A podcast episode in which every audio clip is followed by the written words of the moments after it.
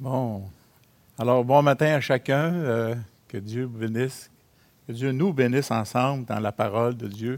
Après ces beaux cantiques, euh, je me dis, qu'est-ce que je peux dire de plus? Mais la parole de Dieu parle beaucoup de cette relation glorieuse que nous avons avec Jésus-Christ, la vie éternelle qu'il nous a donnée.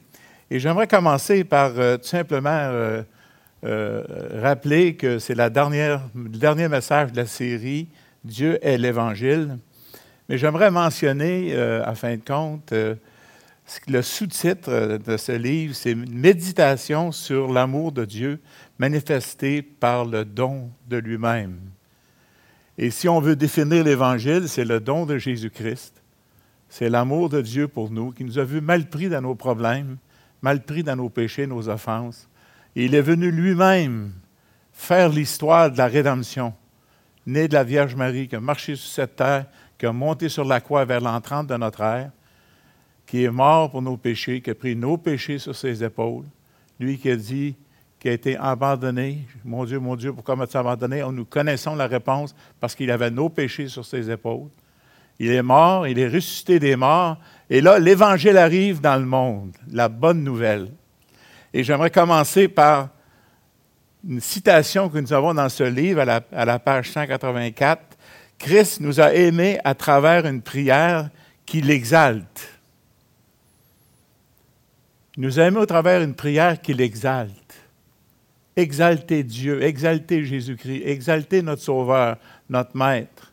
Exalter celui qui est mort pour nous, qui est ressuscité des morts, celui qui a apporté cette bonne nouvelle. Dieu fait homme, 100% homme, 100% Dieu. Dieu est venu sur cette terre régler notre problème.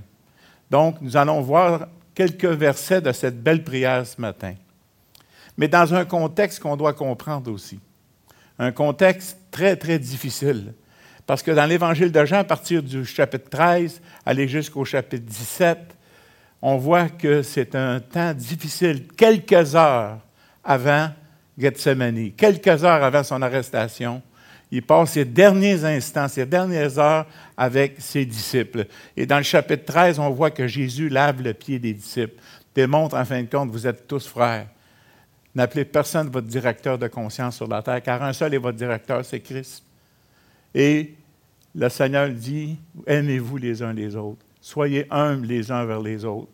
Et on voit aussi au chapitre 14 un engagement envers les épreuves, un encouragement envers les épreuves, parce que veut, pas, lorsqu'on est engagé pour Jésus, il y a des épreuves. Et les disciples vont, vivre des épreuves. Ils vont tous être, euh, on pourrait dire, ils vont tous être assommés par le fait que Jésus va être, arrêté, que Jésus va être crucifié. Ils ne comprennent pas tous, leurs cœurs sont troublés. Puis le Seigneur, le Seigneur le dit que votre cœur ne se trouble pas. Croyez en Dieu et croyez en moi. On voit aussi dans ce contexte de cette belle prière que Dieu, exalte, que Dieu est exalté, la promesse du consolateur, l'Esprit Saint que Dieu va donner à ceux qui croient. On voit aussi l'amour incommensurable du Père pour le Fils et le Fils pour les disciples. On voit l'amour de Dieu qui est là. Dans un contexte de quelques heures, on voit cette relation avec ses douze, très intime, lui avec les siens. Et on voit aussi dans, ce, contexte de notre prière la haine du monde à l'égard des disciples. Et le Seigneur enseigne cela à ses disciples. Et, cassez-vous pas la tête. Ils m'ont haï, ils vont vous haïr. Le système de ce monde est anti-Dieu. On n'a rien qu'à lire les nouvelles, à écouter les nouvelles, à voir ce qui se passe. On voit que ce que Dieu dit, ce qui est bien, le monde dit c'est mal.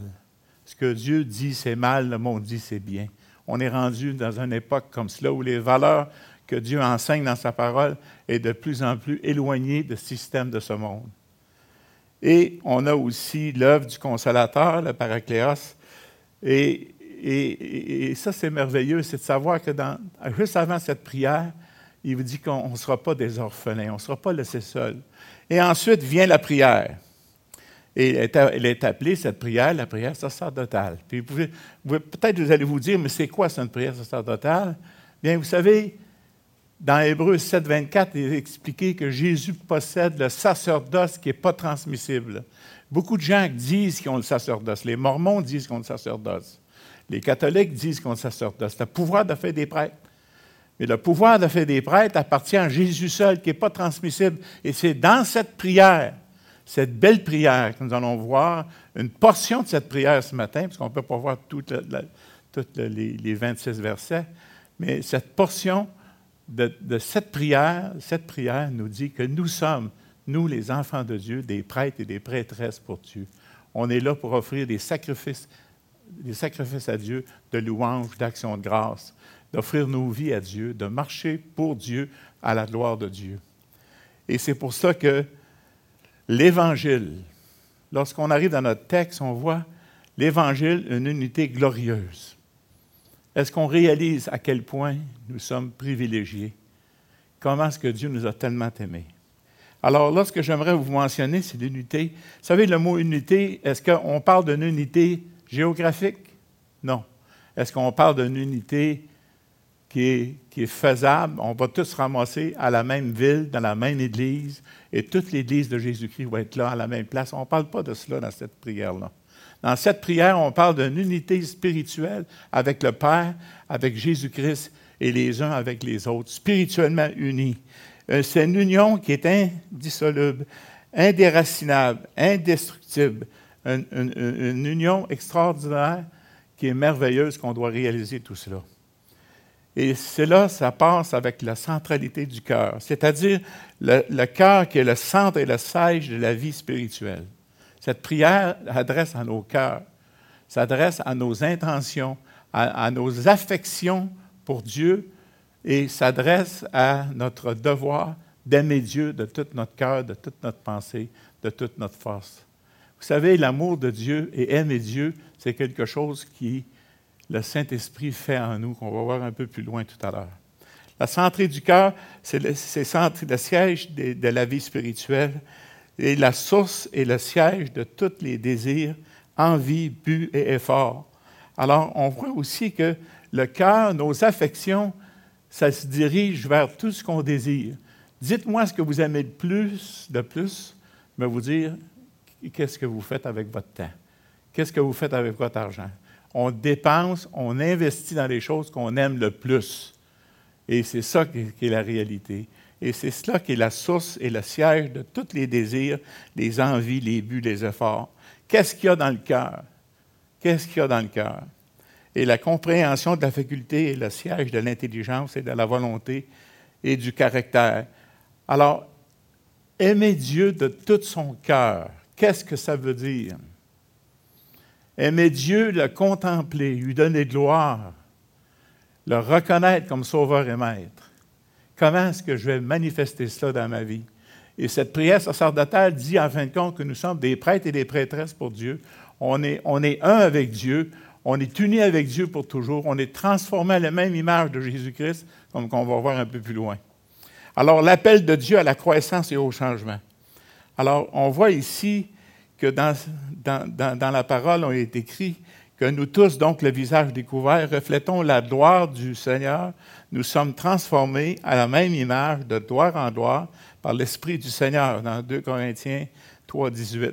Transformés de gloire en gloire tranquillement, on grandit dans le Seigneur, on devient plus mature, on comprend les choses de Dieu de plus en plus, on aime Dieu de plus en plus, on investit de plus en plus dans les voies de Dieu, dans les choses de Dieu.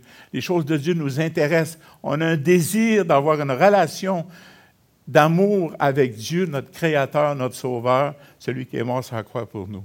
Et Thessaloniciens va nous dire dans d'autres mots que nous allons marcher de gloire en gloire parce que on va, avoir ce désir de plaire à Dieu.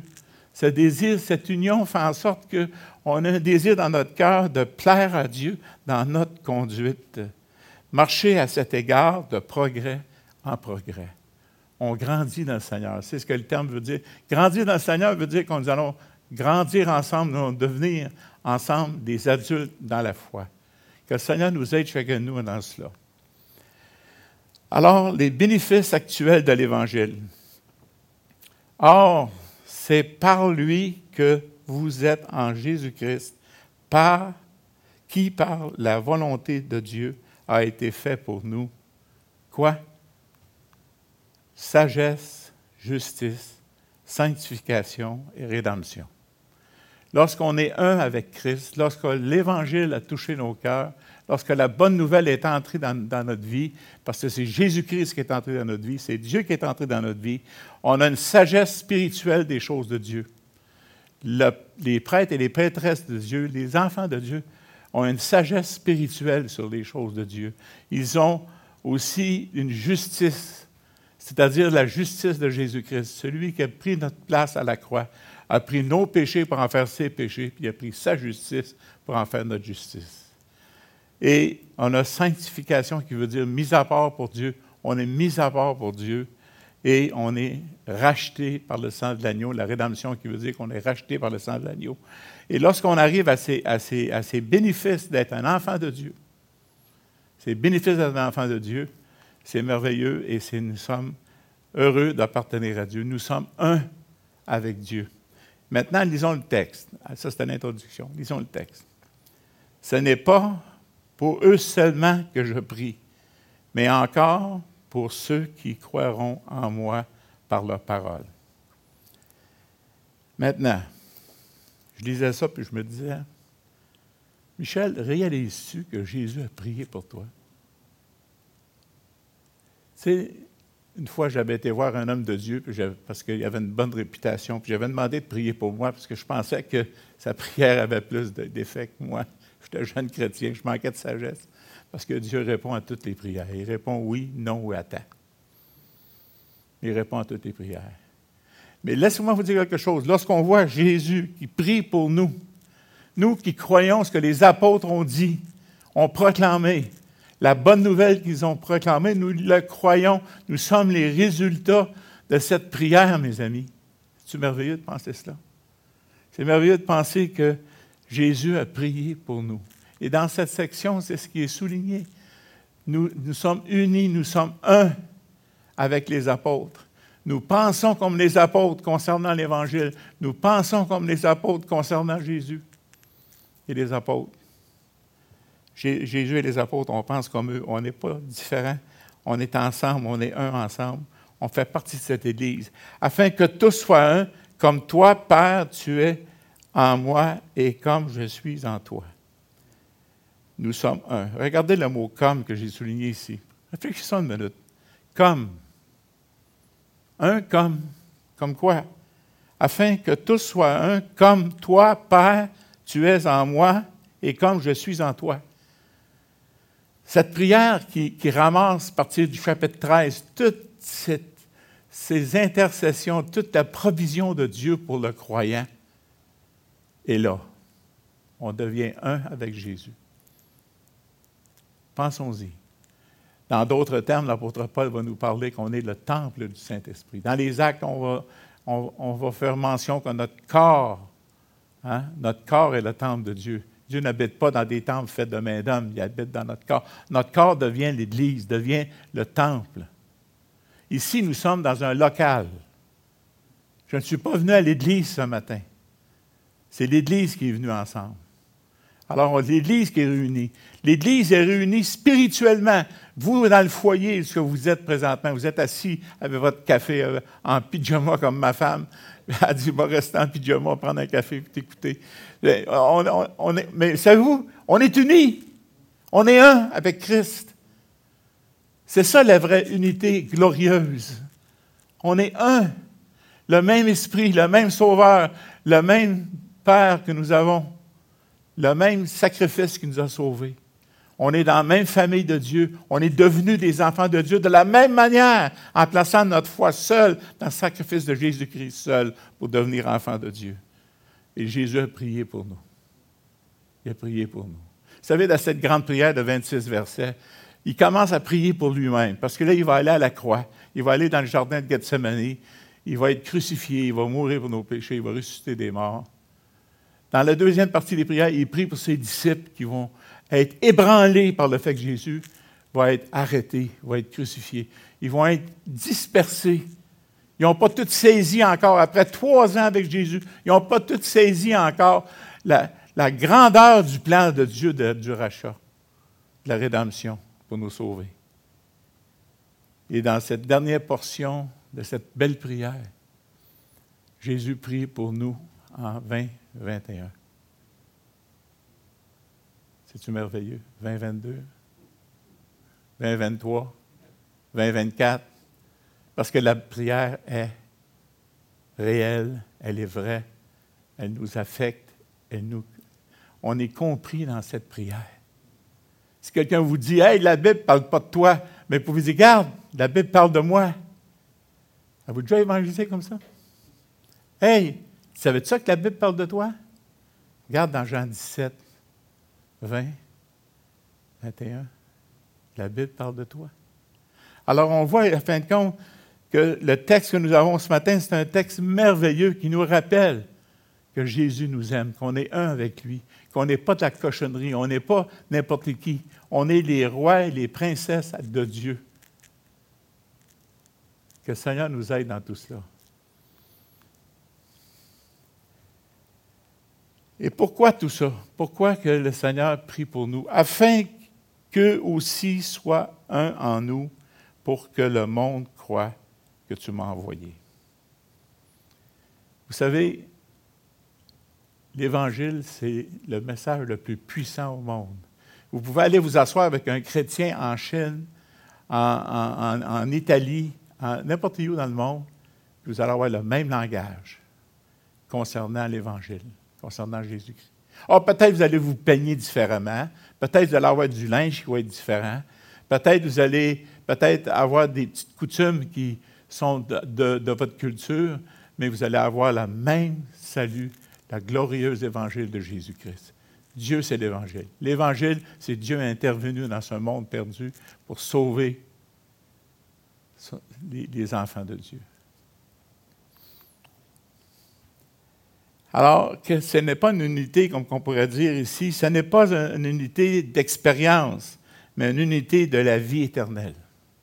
L'unité qu'on a là dans ces, courts versets veut nous démontrer que nous sommes un avec Dieu, un avec le Père, un avec Jésus-Christ, et nous ne sommes pas seuls livrés à nous-mêmes.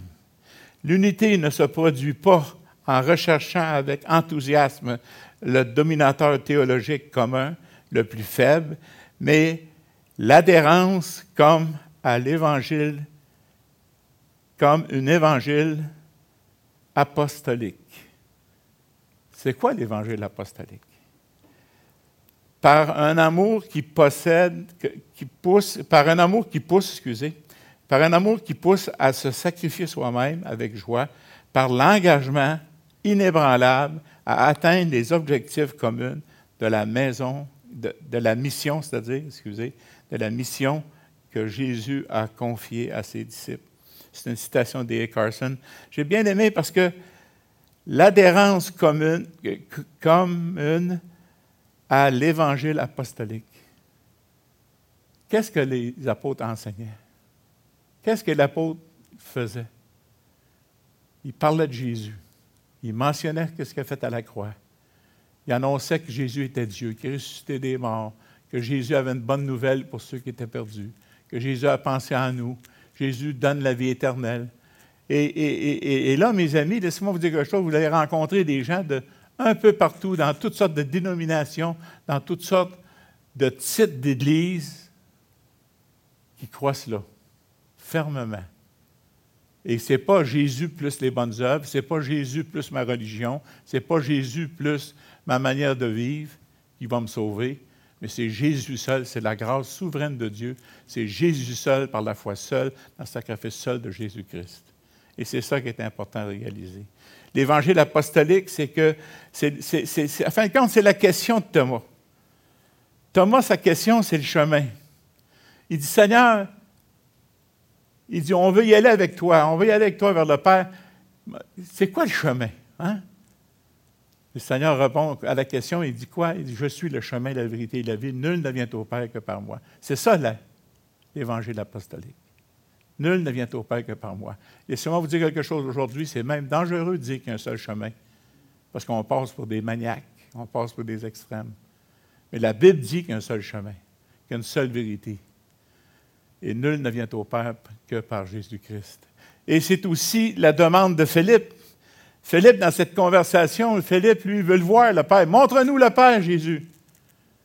Jésus est comme déçu. Il dit Que c'est? Ça fait, ça fait si longtemps que je suis avec vous autres, puis tu me dis de me montrer le Père?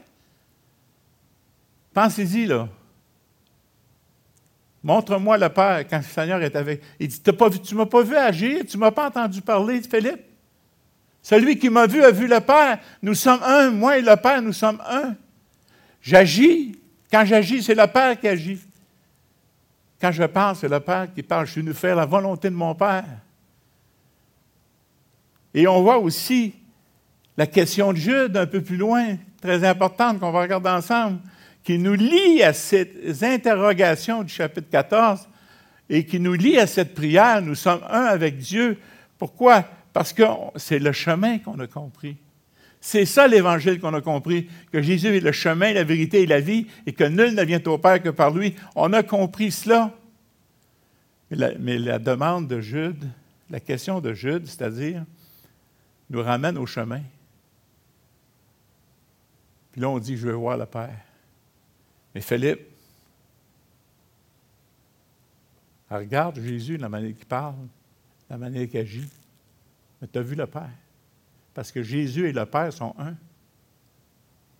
Alors, vous allez comprendre que dans la prière sacerdotale, la glorieuse présence de Dieu dans l'être humain, je dit ceci dans le verset 22 du chapitre 14, non pas Iscariote, lui dit, Seigneur, d'où vient que tu feras connaître, tu te feras connaître à nous et non au monde? Bonne question, n'est-ce pas? Parce qu'il vient de parler qu'il va arriver quelque chose d'extraordinaire. C'est que les croyants en Jésus-Christ vont devenir un avec Jésus et un avec le Père. Il va dire ceci. Jésus lui répondit, Si quelqu'un m'aime, et voilà l'amour, si quelqu'un m'aime, il gardera ma parole et mon Père l'aimera. Nous viendrons à lui et nous ferons notre demeure chez lui. Le ciel entier vient habiter dans notre corps. C'est extraordinaire, ça. N'attristez pas le Saint-Esprit dans lequel vous avez été scellés, n'est-ce pas? Éphésiens 4.30. Et c'est ça l'évangile apostolique, mes amis. C'est que nous sommes un avec Dieu, avec Jésus-Christ, avec le Père. Et nos agissements, qu'on va voir un peu plus loin tout à l'heure, nos agissements démontrent à ceux qui nous entourent Dieu. Parce qu'on est prédestiné à être semblable à Jésus-Christ. On est prédestiné à grandir et ressembler à Jésus-Christ de gloire en gloire, de progrès en progrès. Le salut, ce n'est pas une porte qui te sauve de l'enfer. C'est bien plus que ça. Le salut, c'est une porte et un chemin et une destinée éternelle. Le salut, c'est merveilleux. La bonne nouvelle, c'est cela, mes amis, c'est qu'on devient des nouvelles créatures, les choses anciennes sont passées. Voici, toutes choses sont devenues nouvelles. Et tout cela vient de Dieu, la grâce souveraine de Dieu, qui vient faire en sorte qu'il vient établir son Église. Et c'est pour cela qu'il va dire, personne ne peut détruire l'Église de Jésus-Christ. La COVID ne peut pas détruire l'Église de Jésus-Christ, car l'Église de Jésus-Christ est unie, est un en Jésus-Christ, est un avec le Père. Parce que l'Évangile apostolique fait en sorte que nous sommes, nous, l'Église. Lorsque deux ou trois sont réunis en nom du Seigneur, l'Église est là. Si vous êtes sur une île déserte, l'Église est là. Le Saint-Esprit est là, Dieu est là. Le ciel entier habite en nous. Nous sommes des nouvelles créatures. Voyez-vous, c'est ça cette prière. C'est ça que Jésus a dans la tête lorsqu'il prie pour nous. C'est pour cela que je mentionne le contexte partir du chapitre 13. Parce que le chapitre 17, on ne comprend pas si on ne comprend pas les autres chapitres en arrière. c'est quoi le, ton de cela? C'est, quoi, le contexte historique? C'est quoi le contexte du message de Jésus? Nous viendrons à lui. Nous fondons. Je, je, je super bonne question. Je viens d'éclaircir le chemin. Il vient de nous faire voir le Père. Parce que lorsqu'on voit un enfant de Dieu agir comme Dieu veut qu'on agisse, on démontre le Père. On démontre Dieu. Et pour bien des gens, ce qu'ils vont voir de Dieu, c'est seulement vos actions, vos, actions et vos paroles qu'ils vont entendre. Pour bien des gens. Lorsque vous allez refléter la parole de Dieu, lorsque vous allez refléter l'Évangile. L'Évangile a une unité glorieuse. On va relire. Relisons maintenant. Vous allez voir, ça a du sens. Quand on, part du chapitre 13 ensemble, ça a bien du sens.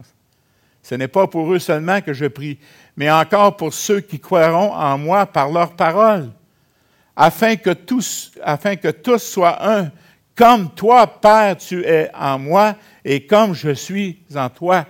On est un. On ne peut jamais nous séparer de Dieu. Romains 8, on n'a pas le temps d'aller dans Romains 8, mais je voulais mettre Romains 8, mais c'est trop merveilleux. Ça aurait pris trop de temps. Qu'est-ce que ça dit, Romains 8? Qui nous séparera de l'amour de Christ? Qui? L'épée, l'inédité, la faim, les épreuves, la COVID va nous séparer de l'amour de Christ. Ouais, non, mais non! Rien ne peut nous séparer de l'amour de Christ. La mort ne nous séparera pas de l'amour de Christ non plus. Alors, vous voyez cette union que nous avons, cette union glorieuse, cet évangile glorieuse, fait en sorte que ça suscite dans nos cœurs de la reconnaissance, de l'admiration.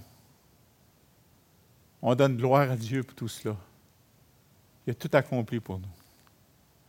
Et pourquoi tout cela? Afin que, ouais, afin qu'eux aussi soient un en nous pour que le monde croie que tu m'as envoyé. Afin qu'eux soient un en nous comme le monde croit.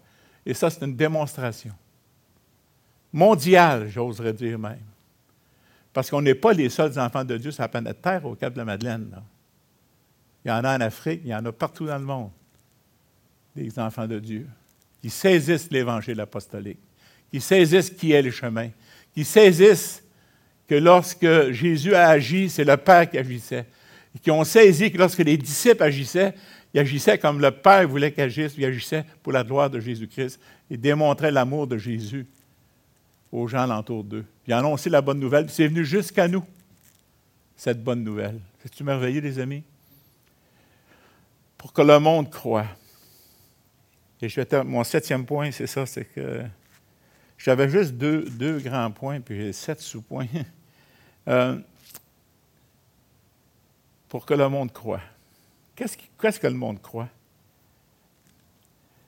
Le Père est manifesté dans le Fils et le Fils est manifesté dans les croyants.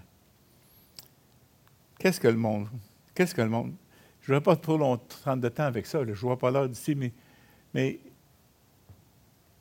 la manifestation visible de l'Église, puis la manifestation invisible de l'Église. Et le monde va en croire lorsqu'on va agir comme Dieu agirait, comme Jésus-Christ agirait. Qu'est-ce que Jésus fera à ma place? Il y a une lumière rouge.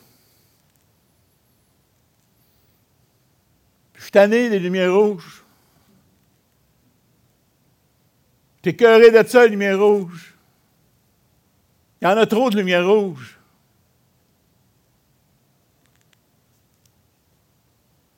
Ah ouais? Passe la lumière rouge. La police t'arrête, puis c'est un chrétien. Il dit Comment ça fait ça, tu as passé la lumière rouge? Bonjour, Monsieur Penneau. Tu fais le saut, hein? Oui, mais il y avait une urgence. Oui. Merci beaucoup pour l'étiquette, monsieur.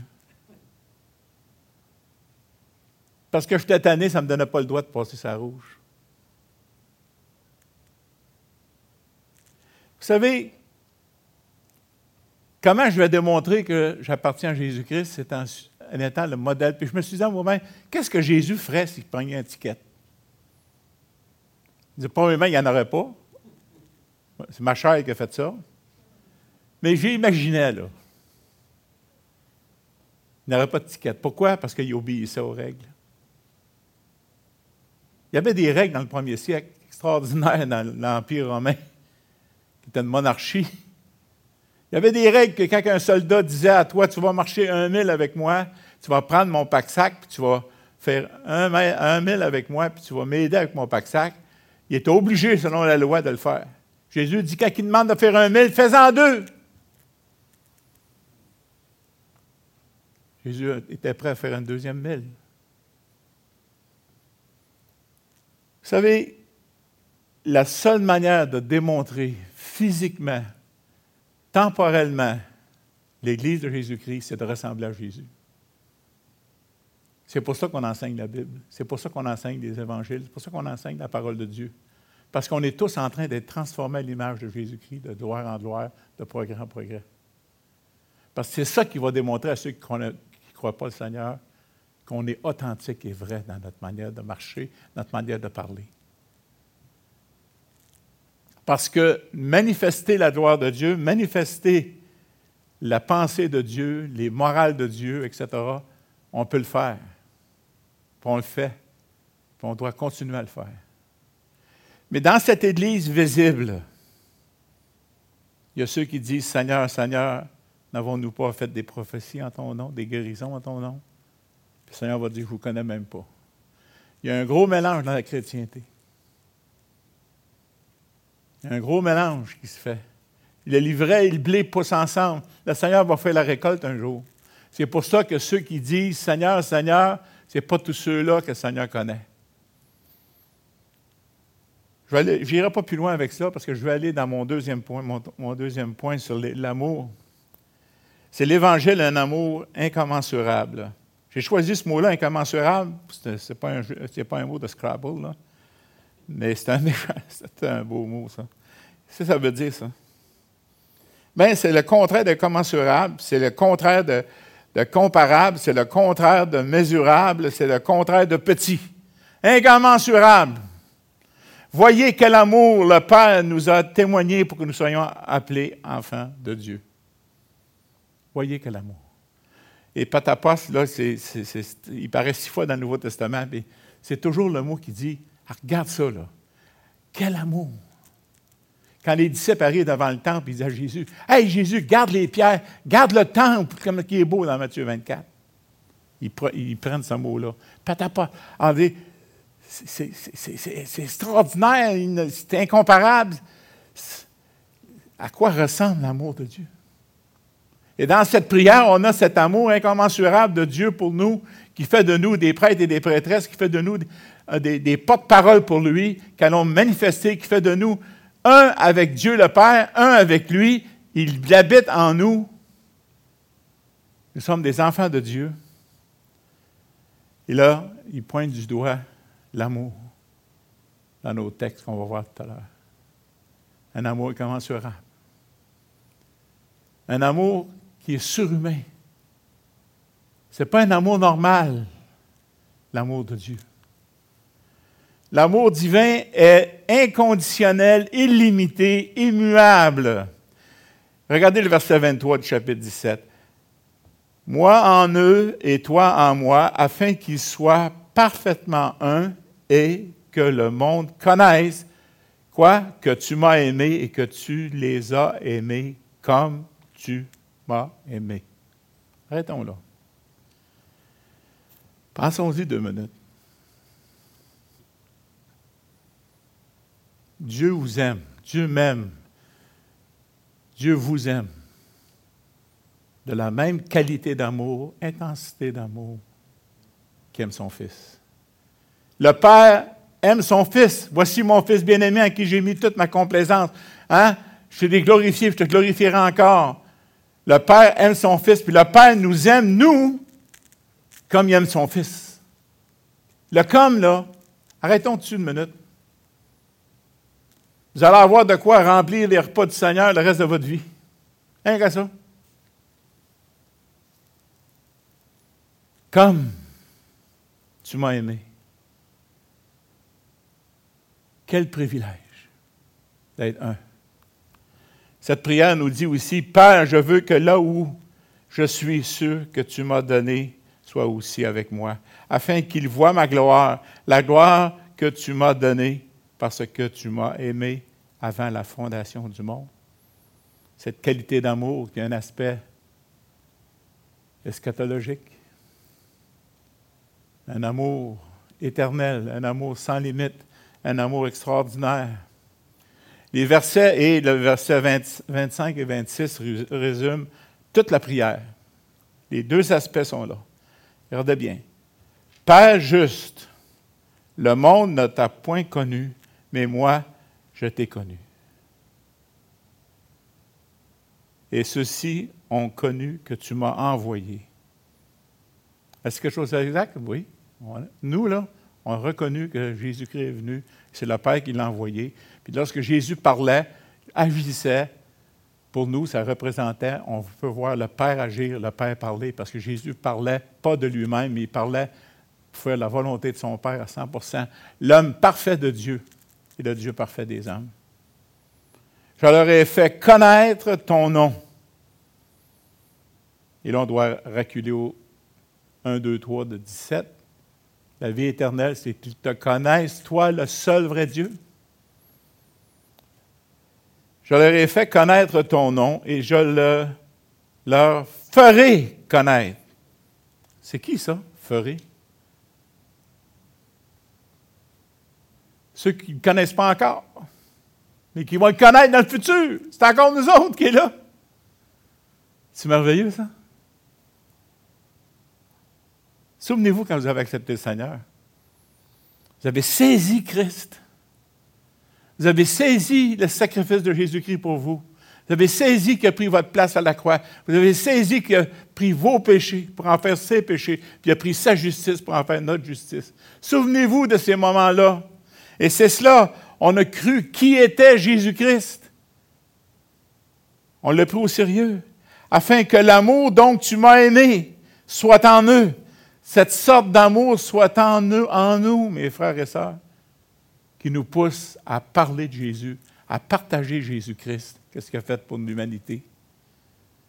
Afin que l'amour dont tu m'as aimé soit en, nous, en eux et que je sois en eux. L'habitation de Dieu en nous. Ça résume les 24 autres versets, ces deux versets-là.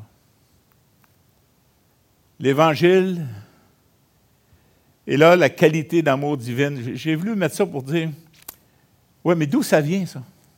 Comment ça, ça rentre? Bien, Romains 5,5 nous le dit comment? L'amour de Dieu est répandu dans nos cœurs par le Saint-Esprit qui nous a été donné.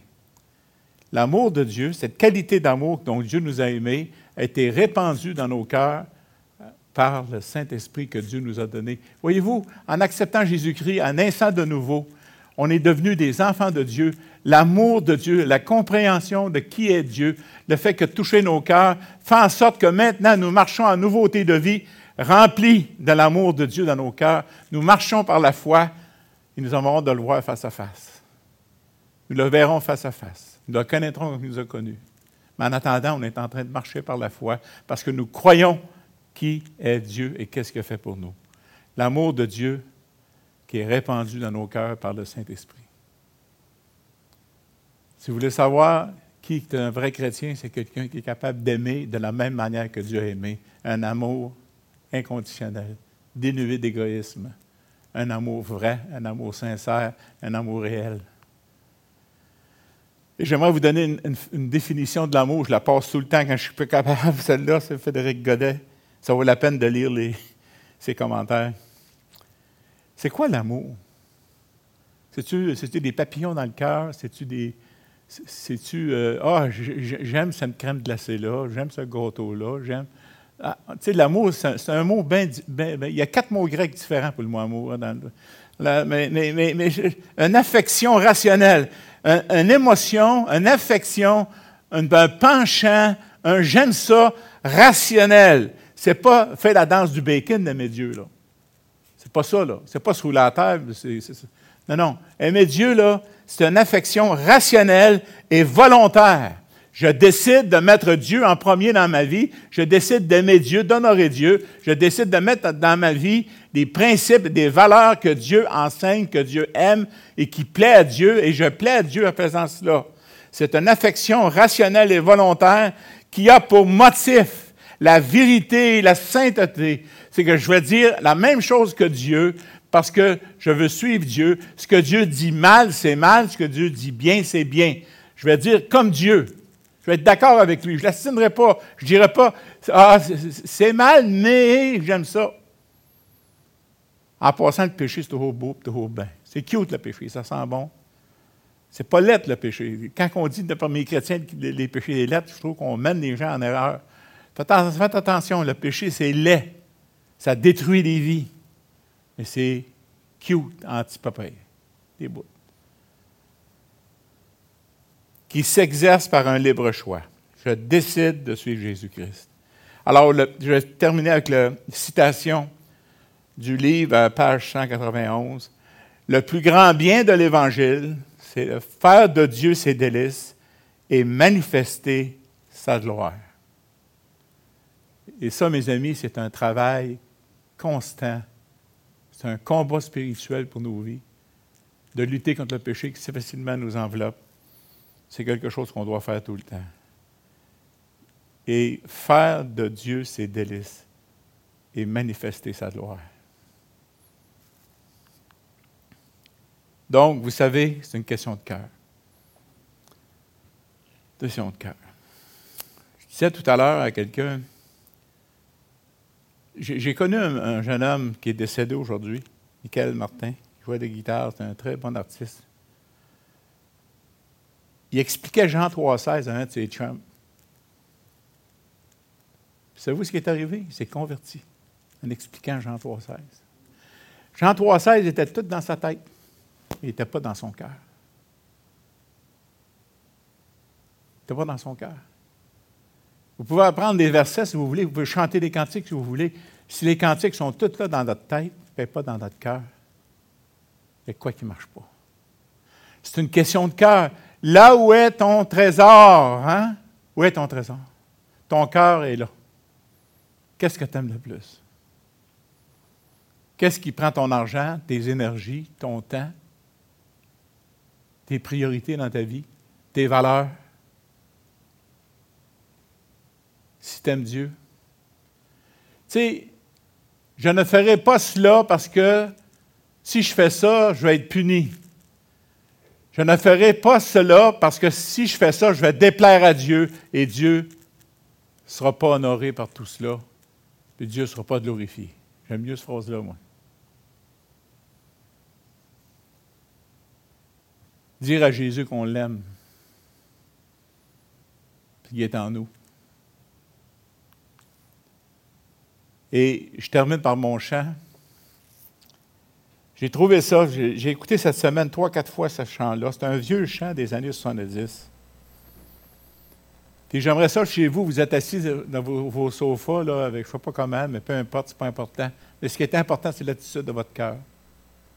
Je vous invite à dire à Jésus que vous l'aimez avec ce chant.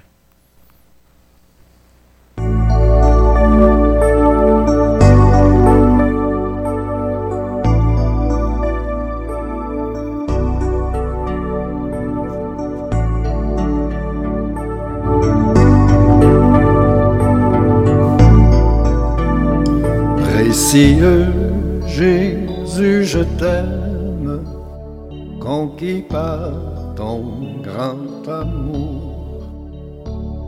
entier à l'instant même, je m'offre à toi sans retour.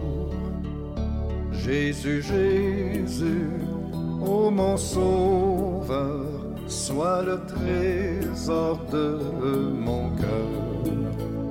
Jésus, Jésus, ô mon sauveur, sois le trésor de mon cœur.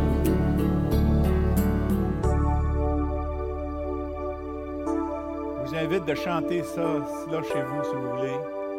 Chantez-le avec le monsieur.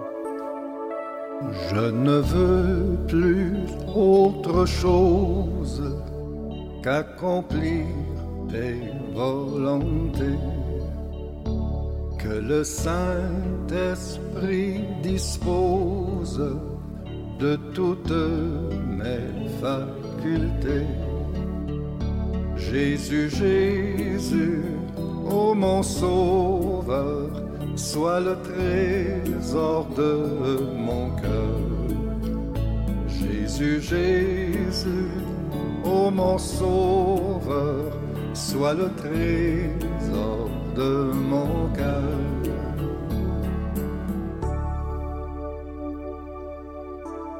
Offrez à Dieu ces paroles comme une action de louange et d'adoration envers lui. L'Église entière unie en lui. J'avance ma main sans crainte. Je saisis ton vêtement. De toi sort la vertu sainte qui guérit entièrement. Jésus, Jésus, ô mon sauveur, sois le trésor de mon cœur. Jésus, Jésus, ô mon sauveur, sois le trésor de mon cœur. Ô Dieu, sois le trésor dans nos cœurs. Touche nos cœurs. Donne-nous d'être Ton amour remplit mon âme de paix, d'espoir, de bonheur. Tout mon être te réclame, Jésus mon roi, mon sauveur. Jésus, Jésus, ô mon sauveur, sois le trésor de mon cœur. Jésus, Jésus, ô mon sauveur, sois le trésor de mon cœur. Sois le trésor de mon cœur.